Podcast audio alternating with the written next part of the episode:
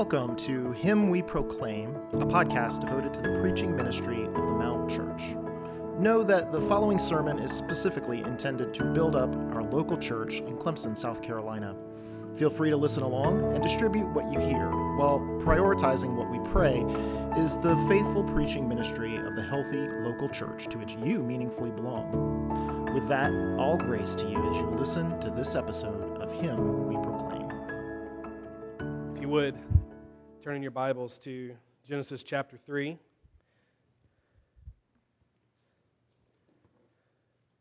This morning we're going to be reading and then we'll be studying together verses 1 through 15.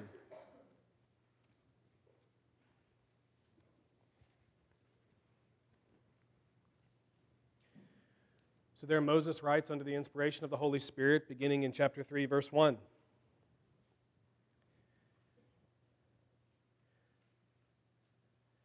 Now the serpent was more crafty than any other beast of the field that the Lord God had made. He said to the woman, Did God actually say, You shall not eat of any tree in the garden? And the woman said to the serpent, We may eat of the fruit of the trees in the garden, but God said, You shall not eat of the fruit of the tree that is in the midst of the garden, neither shall you touch it, lest you die. But the serpent said to the woman, You will not surely die. For God knows that when you eat of it, your eyes will be opened, and you will be like God, knowing good and evil. So, when the woman saw that the tree was good for food, and that it was a delight to the eyes, and that the tree was to be desired to make one wise, she took of its fruit and ate. And she also gave some to her husband who was with her, and he ate.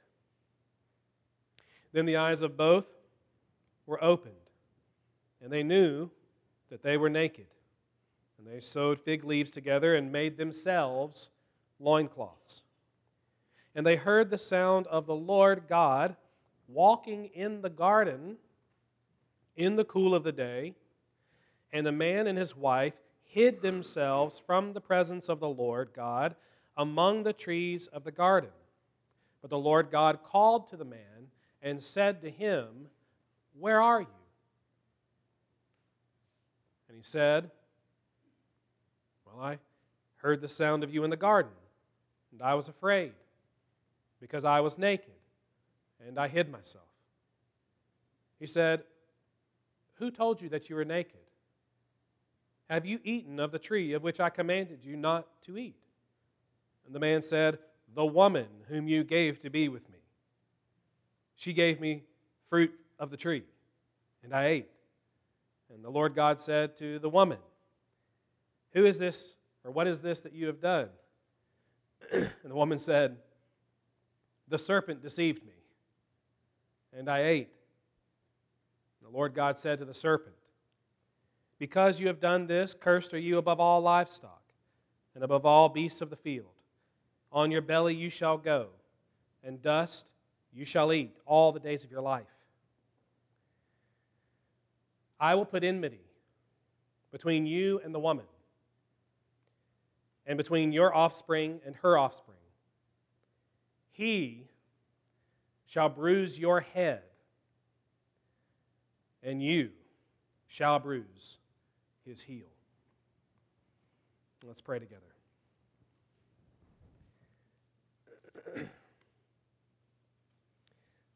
oh Lord, we thank you for your word. To believe it is all our glory. To take you at your word. Oh, we need such grace, such mercy, such help such power even now from the throne of God. And so we look to you for it. Help us to find Jesus to be the great Savior that He most truly is. I pray it for every soul here gathered. In Jesus' name, amen.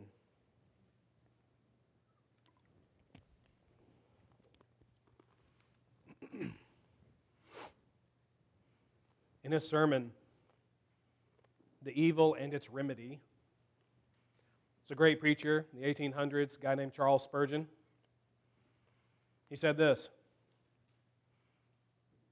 There are two great lessons which every person must learn by experience before they can become a Christian. First, they must learn that sin is an exceedingly great and evil thing, and that the blood of Christ is an exceedingly precious thing, able to save even to the uttermost any that come unto it. Some may know this about me. Uh, I would consider myself a fairly nostalgic person.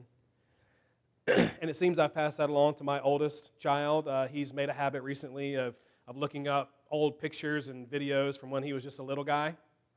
I suppose he's meaning to solidify uh, for himself memories that, as needed, can supply a fuller sense of who he is and how he's been loved over time. The Bible is like that reservoir of history for you and me. As we spend time in the Bible, we're reminded on every page of who we as sinful human beings are, but also of how we've been loved nonetheless by the Savior greater than all our sins. God wants this to be etched upon our souls, He wants it to be laid powerfully upon our lips. For it's only to the degree that we loathe our sin that we will love and long for the Savior. Is it any wonder then that Christ is so little praised and pursued today? Once we lose the biblical notion of sin and of our own sinfulness, the beauty and necessity of Jesus goes with it. It's against such demonic fantasies that we have the realities in our text today. Three in particular of the ruinous rival our rivalrous ruin, and God's great Redeemer. All right? So if you'll look there, we'll begin with verses 1 to 6 and the ruinous rival.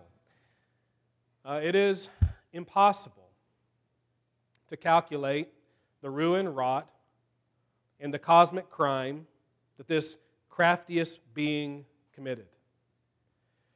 Everything that we know of death and war and hatred, injustice, despair, sin, bondage to decay, all of that finds its genesis right here in our passage.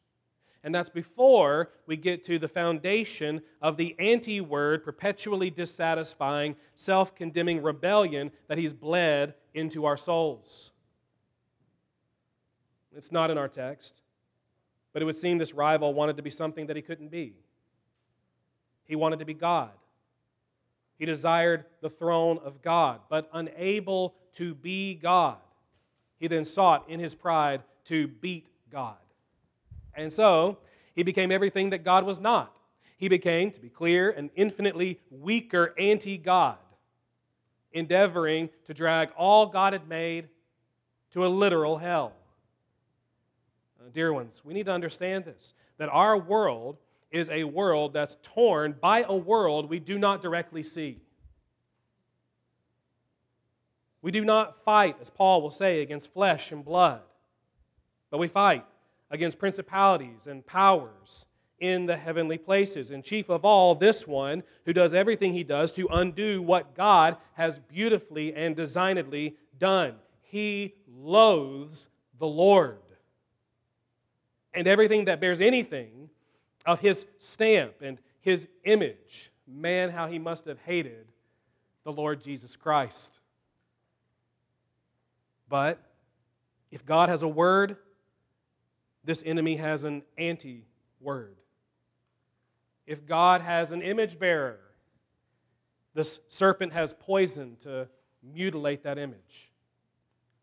If God gives Adam as the head of creation, this demonic king will give Eve the nod instead. He comes first to her. If God would make things very good, this devil would warp and twist it all so that what is good is called bad and what is bad is called good. And is that not our culture? He is a ruinous rival. And so we come to verse 1. We're fresh off of Adam's wedding. The serpent is introduced. And two things are said about it it was most crafty, and it was made by the Lord God. I think it's right to say that at this point it's just the animal in view here, and that as with all creation, there really was something uh, beautiful and good and even most remarkable about it, specifically its craftiness, which made it, it seems, most suitable for a most prideful angel and what he most viperously intended to do. At some point in verse 1, it seems that the serpent of heaven possesses this certain serpent of earth so that it is now able to speak. And if that seems incredible to us, that's okay. We believe in the biblically incredible. Don't forget Balaam's donkey. Okay? But at any rate, in the following verses, light is shed upon Satan's craftiness. First, and to invert the divine order of headship and helper, he comes to Eve, and to undermine the credibility of God's word, he puts Eve to the test about it. The initial battle lines, however smoothly drawn, the initial trap, however slickly hidden, has as its goal coolly, calmly subverting the good word of God. Our ruin, friends, is in disobedience to the divine word. Don't you see the craftiness here? The serpent does not present God's word for disobedience. What does he do?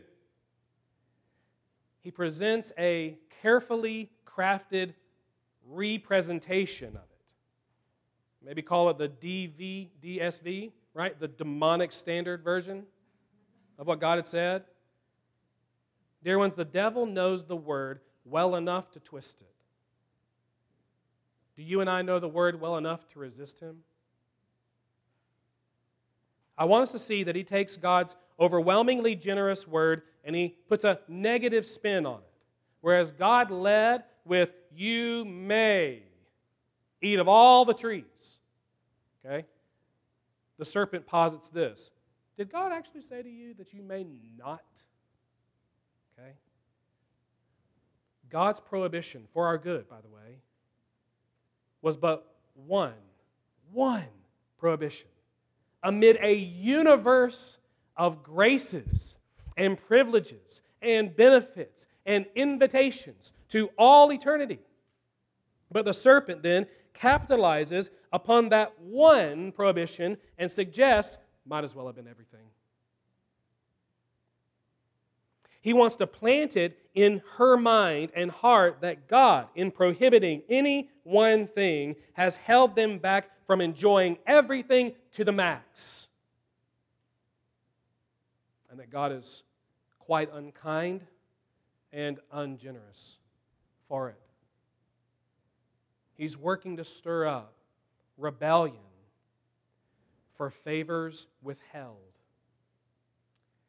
and thus to make disobedience, listen, to make disobedience an alluring impulse in us. When I say to my child, don't, it's in our natures now, due to this, to want to do the don't even more. The temptation is to so scramble the Word of God that we can no longer discern the goodness and trustworthiness of God in it. Do you see how he poses it all as a snarky question? Did God actually say? Hear me now. It is wildly popular in our day to play loose and fast with the Word of God. To meet His clear, definitive, authoritative Word with a hermeneutic of suspicion, a general skepticism, a standing in judgment over the Word of God instead of submitting ourselves to the Word of God. And I'll just say this that comes apparently from a very sinister place. Satan wants us on the slippery slope of self determination. He wants us to be unclear. He wants us to be confused. He wants us to be without convictions because, hey, who really knows? Did God actually say? Little will be more counterintuitive today, even amongst churches, than to give yourself to knowing and loving the whole counsel of God so that you actually have a, a backbone that's made of spiritual steel. Also, little could be more needful today than that. The fall began with this devilish notion the Word of God is up for debate. And the serpent, we see, is persistent in his persuasion. To her credit, verse 2, Eve initially counters with a correction that's true to God's word so far as it goes, but it does reveal some carelessness. Fact is, at the first onset of any being presenting itself to uh, rival God or to be a challenger to the Word of God, what were Adam and Eve supposed to do? Get that thing out of the garden instantly. It was to be an instance of keeping and guarding the garden of God. But that's not what they do here. Instead, the enemy is indulged. And as he is, he plays upon an opportunity he discerns in the reproof that she gives him. She says, they may eat of the trees, minus the one, verse 3, that God prohibited, and that as a matter of resistance, they're not to indulge it even by touching it, lest they what? Die. Now, a lot of folks put a lot of emphasis on the rule she added, but I want you to see instead where the serpent places his emphasis. It's on those last words lest you die. It's on the penalty attached to the prohibition. It's like he thinks, perhaps they're only inclined to obey God for fear of punishment and not for the love of God. Perhaps they, they really only want to obey God for fear of death and not for the enjoyment of life. So that all I need to do is convince her the wages of sin is not death.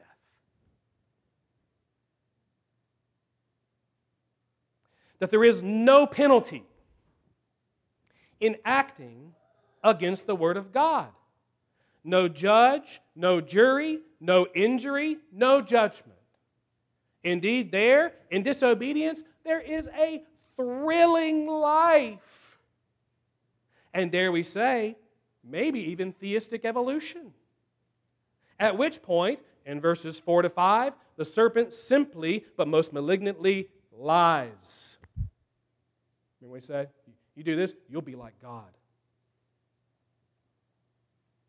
And so a lie is pitted against the truth. They and we in them are given an anti word as a viable alternative for our faith. Who will they believe? Who will you and I trust? That's the question. You see, in saying, they shall not surely die, the serpent has made God out to be a self serving liar. The divine penalty is a vain fabrication designed to keep you under his foot and bury your true potential. the being you're capable of being. Trust me, He wants no rivals to His sovereignty, you see? In short, He tempts her to believe she can play by her own rules without any fear of penalty.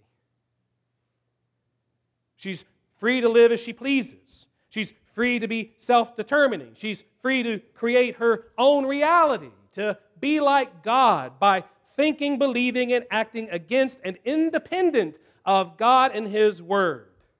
Oh, I, I trust you see the contemporary relevance of all of this. Let it assure you that the Bible is the Word of God and that it's true. It's a true account of history.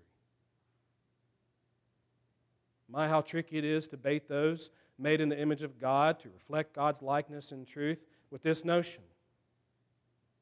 Act as if you weren't a dependent creature, and you will be like God.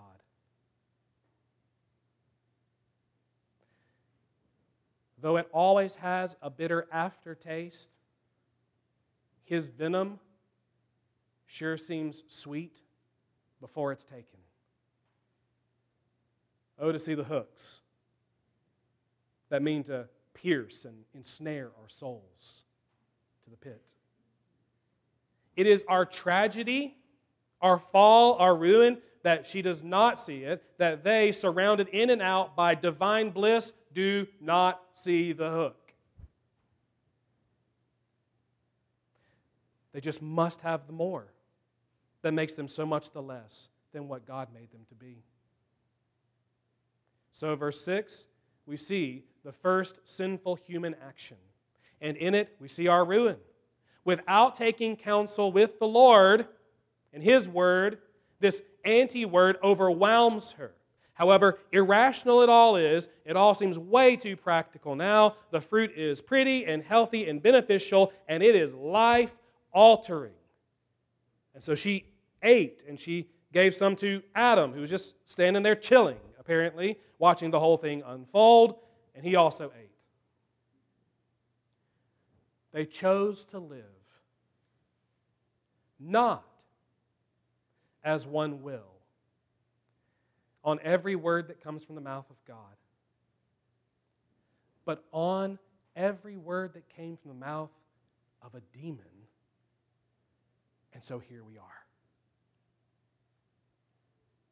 Here we are the cosmos, created by the Word of God, was ruined by disobedience amid direct attack to the Word of God.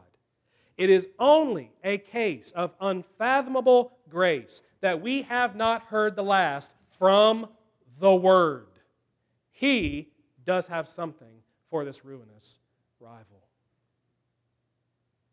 All right. Let's come now to our rivalrous ruin if you want to look at verses 7 to 13.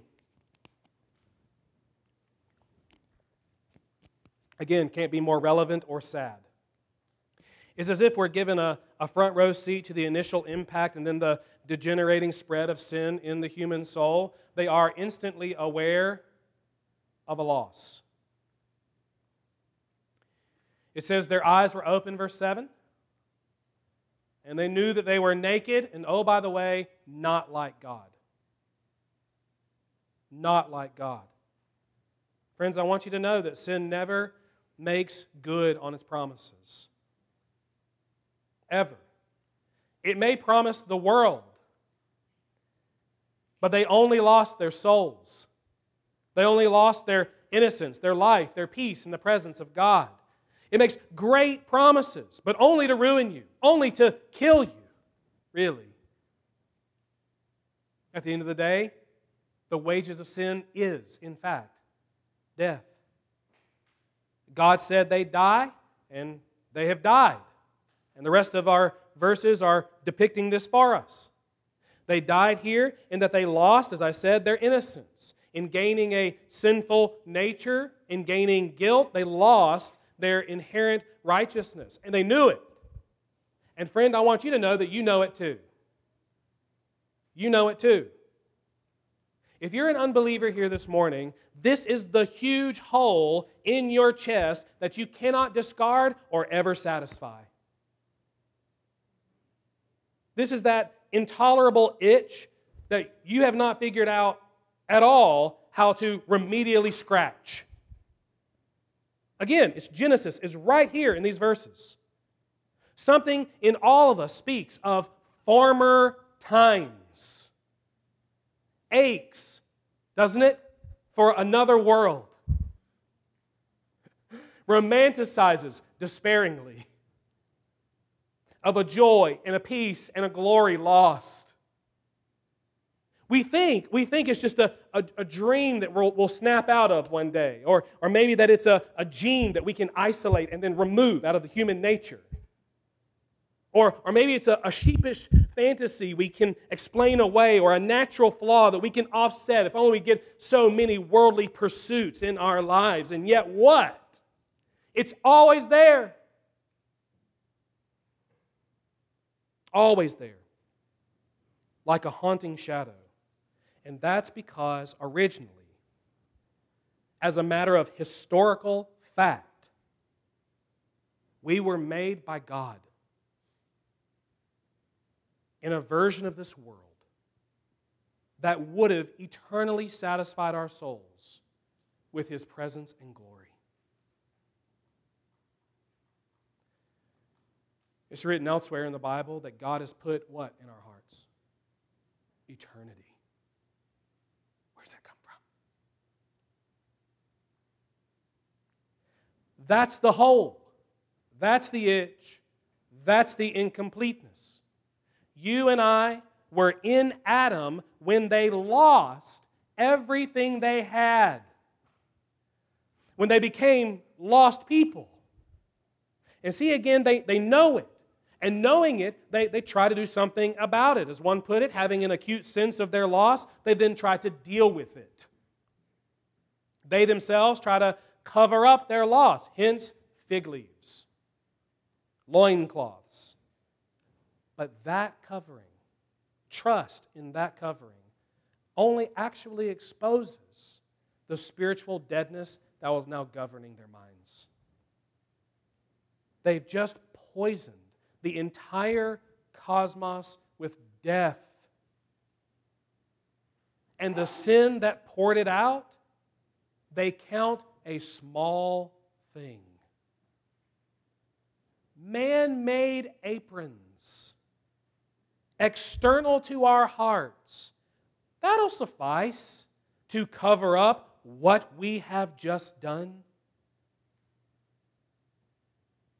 It's symptomatic of the fall to make light of cosmic treason, to doll up and try as all get out to remove the weight and the sting of sin to believe that you and I, that we can fix the mess we've made.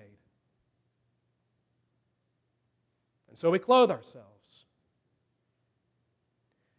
A patch of charity here, charitable donations, a stamp of good deeds over here, a, a leaf of achievement on this side, a stitch of religion round the back, a decal of pluralism just to cover all our bases and uh, can I get a few branches of just intelligence and money and the general fear of man? And yeah, I, I think, I think that'll do it. Good enough. But does it do it? I mean, still, the conscience stings us, doesn't it? And that's because the price of atonement for sin, that we should live forever and not go down to the pit is more than man can ever pay.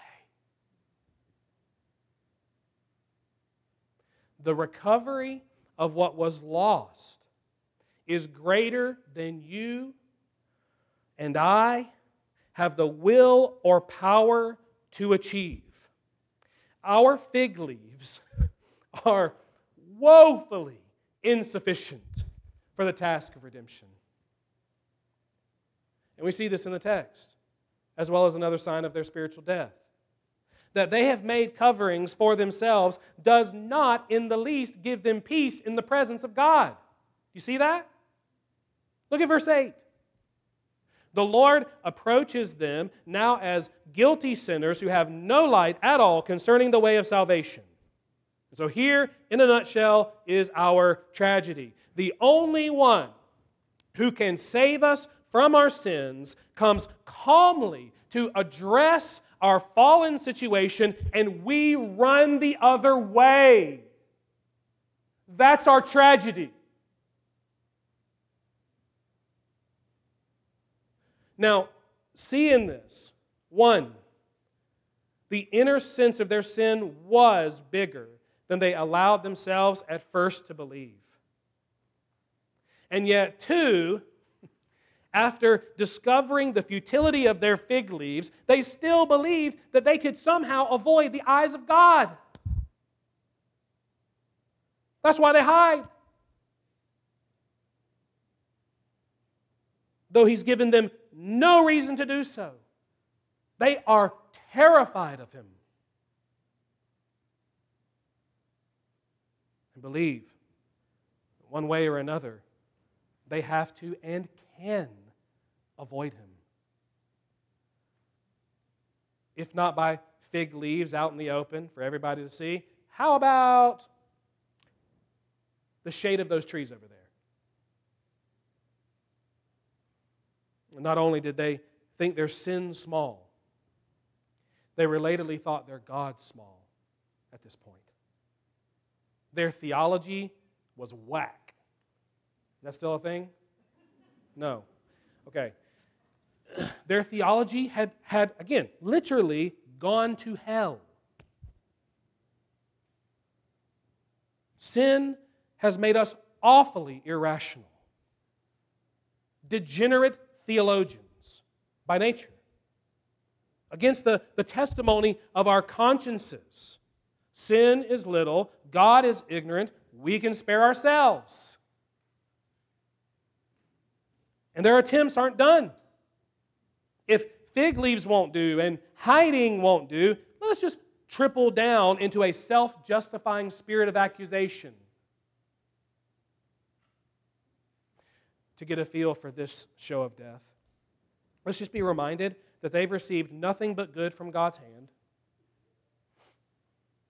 And that though they've been instrumental in throwing the world into a demonically induced decay and all the sorrows we've ever known, climaxing in the evil exercise in the death of Christ, still, God comes to them to redeem them. though they now have it in their hearts to flee him, he has it in his heart to walk towards them. Yeah, right. Sin would have us save ourselves from the Savior. It convinces us he is only a judge and nary a justifier. That he is full of wrath but void of all love and grace and mercy. So even here, as Paul will later say in 2 Corinthians chapter 4, the serpent is laboring to what? To blind the minds of the unbelievers to keep them from seeing the light of the gospel of the glory of Christ. That's coming. Verse 15. You see, the Lord reaffirming his design calls first, verse 9, to Adam he questions him, Where are you? That's not because God is ignorant of their whereabouts, but because God does not want them to be ignorant of their whereabouts. What I mean is, the Lord wants them to understand what they've done and what they're presently doing. He wants them to know things are not as they were, and things are not what they should or could be again. But how do they respond? How does Adam, brothers, how does he lead? Well, I, uh, God, I heard you, and, and I was afraid, and I was afraid because I had lost my innocence. I was naked, and so I, I hid myself. And honestly, there is, there is some good honesty there that due to sin now takes a wretched turn. God, you see in verse 11, then questions Adam about what he's lost and about his personal responsibility directly against his word in that loss. And how does Adam respond? Not as the tax collector in Luke's gospel God be merciful to me, a sinner. He responds as a sinful wretch. Even in the presence of God now, he will not accept responsibility for his sin. Because he cannot handle the penalty, he will not take the blame. Instead, he shifts the blame. Oh my goodness. He shifts the blame to his wife, who just a few verses before, he's serenading in song. And infinitely worse, he shifts the blame to whom? To God. The wife that you gave me.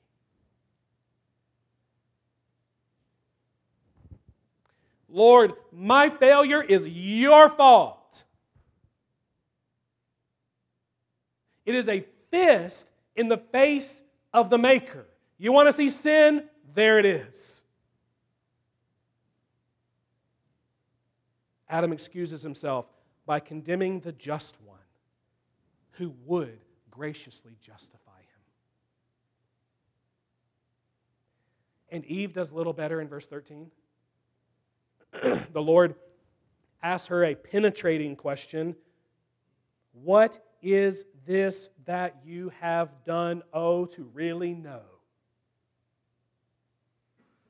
But she too is unwilling to trust mercy, come forward a sinner, and lay herself in God's hand.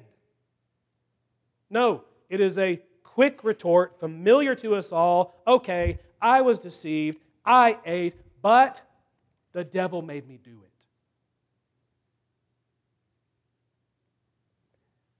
And that's it. That's all they can muster as a defense. Fig leaves, hiding trees, and this is all somebody else's fault. And what we're supposed to see is that left to ourselves, we would never have been saved. Never. By the end of verse 13, we have come to the end of all man's ingenuity and ability to cancel out our sins and so recover what we lost. And if it was left there, as theoretically it could have been, we would have no hope in the world. Thankfully, there are 47 and a half more chapters of Genesis, followed by 65 more books of the Bible beginning with our verse 14. If you look there, we've considered the ruinous rival and our rivalrous ruin. Now we get to come to God's great Redeemer. I find it interesting that the serpent has not fled the scene. One wonders if he's stayed around to gloat, sort of bask as a serpent might on a rock in all of this downfall, to revel before God in his supposed victory. And if so, it's instructive to note that God appears neither at a loss nor defeated. God made the serpent, he retains his throne, he exudes utter control in handing out his curses and his judgments and for today, we're just going to consider what he says to the serpent. Now, I'm of the opinion that his words in verse 14 largely address the animal. For rising up against God, for rising up against man, the serpent would be relegated to the dust, right? Become most vulnerable to being trampled and defeated. Its life, the serpent's life, the snake's life, is unusually cursed in that way.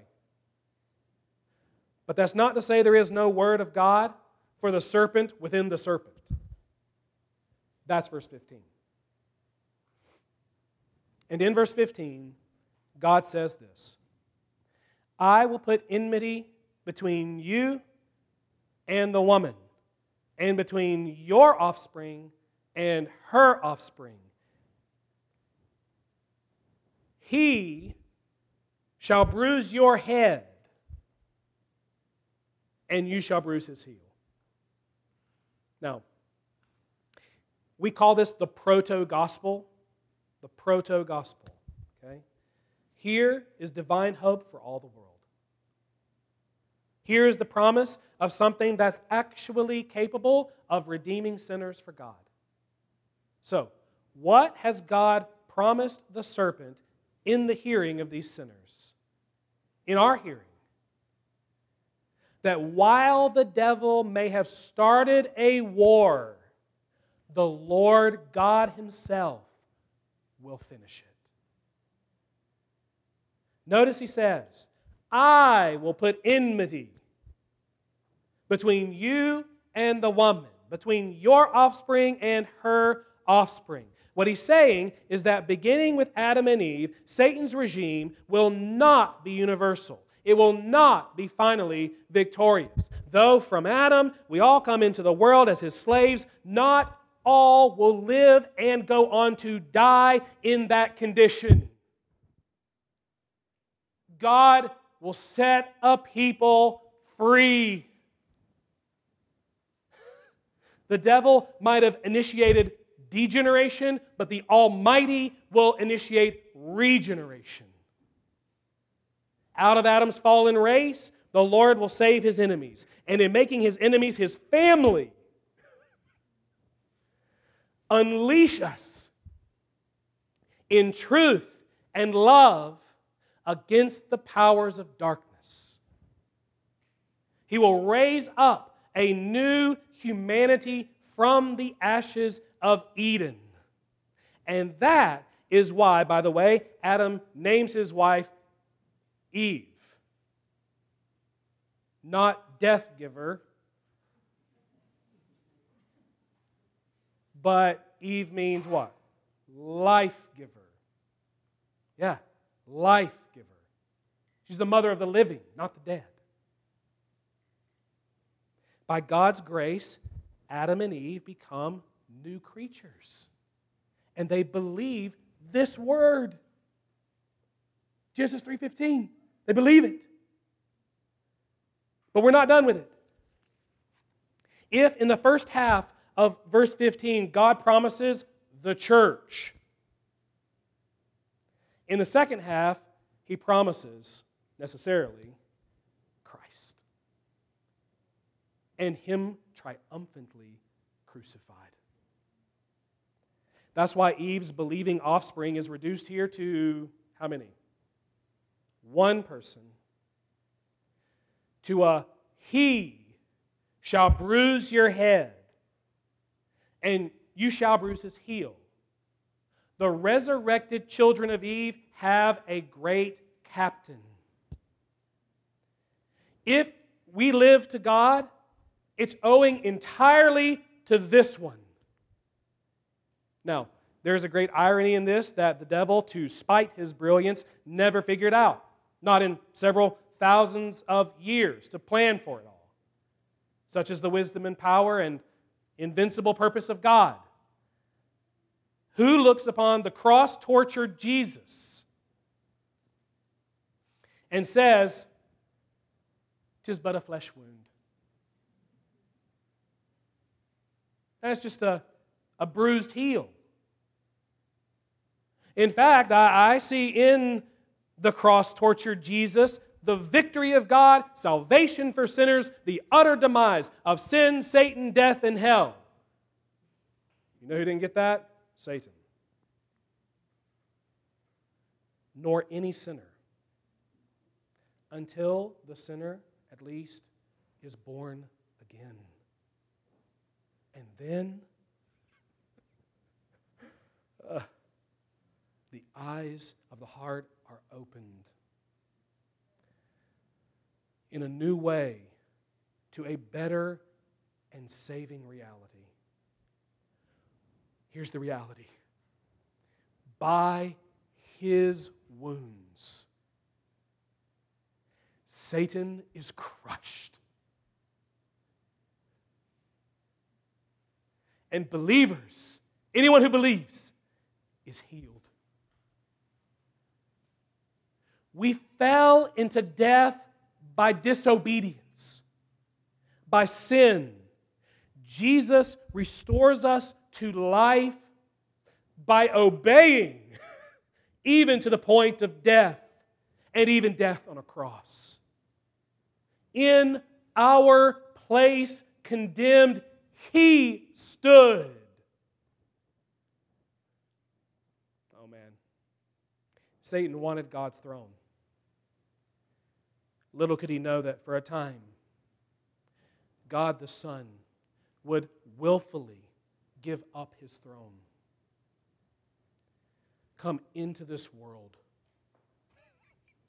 put himself to the trial, be tempted more than anyone ever, stand fast on God's word, never sin, and subject himself in view of resurrection to all the evils of sin, and more, subject himself to the infinite justice of God that you and I deserved. Behold, the Lamb of God who takes away the sin of the world. He, God's own Son, was God's own and only provision for our sins. Christ took our punishment, and not only did he take it, he finished it. He erased it. In this act, a reversal occurred, an undoing, as it were, of all that Adam did, and having done it, Adam himself could not undo. In Jesus, friend, the incompleteness that you feel but can't solve, the conscience that you cannot quiet, the peace you don't have, the sin that you cannot cover, the death that you cannot shake, it all comes to a new head and a divine hope in Christ. You may be the greatest sinner there ever was. You're not, but you could be. But He is still a greater Savior. As He walks toward you right now, and as He speaks grace to you, let me encourage you fear not.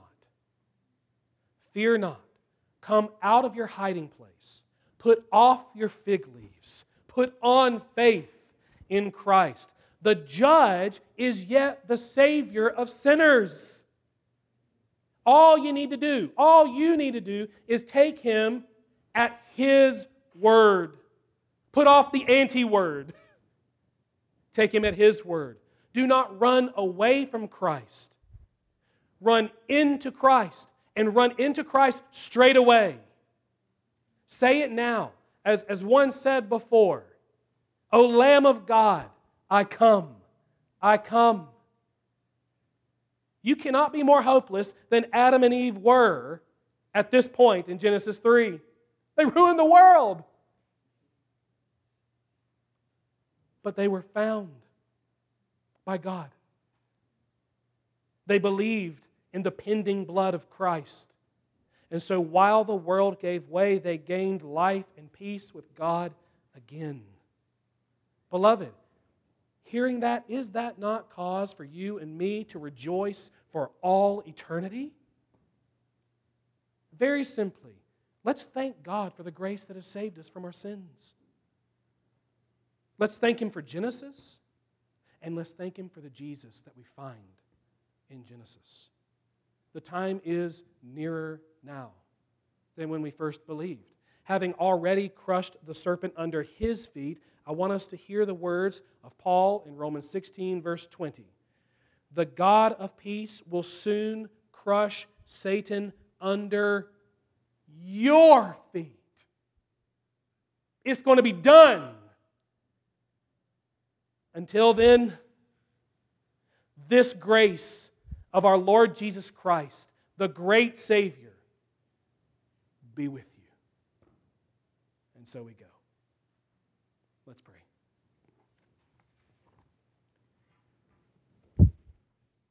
Oh Lord, let your Son be exalted above everything. May he have all the glory. May our hearts just be consumed with love for him, joy in him, assurance in him. And help us go out from this place, not only to encourage one another in the truths of the gospel, but to share the gospel with those right now who are lost.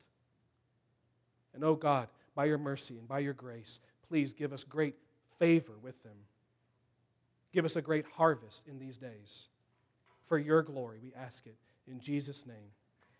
Amen.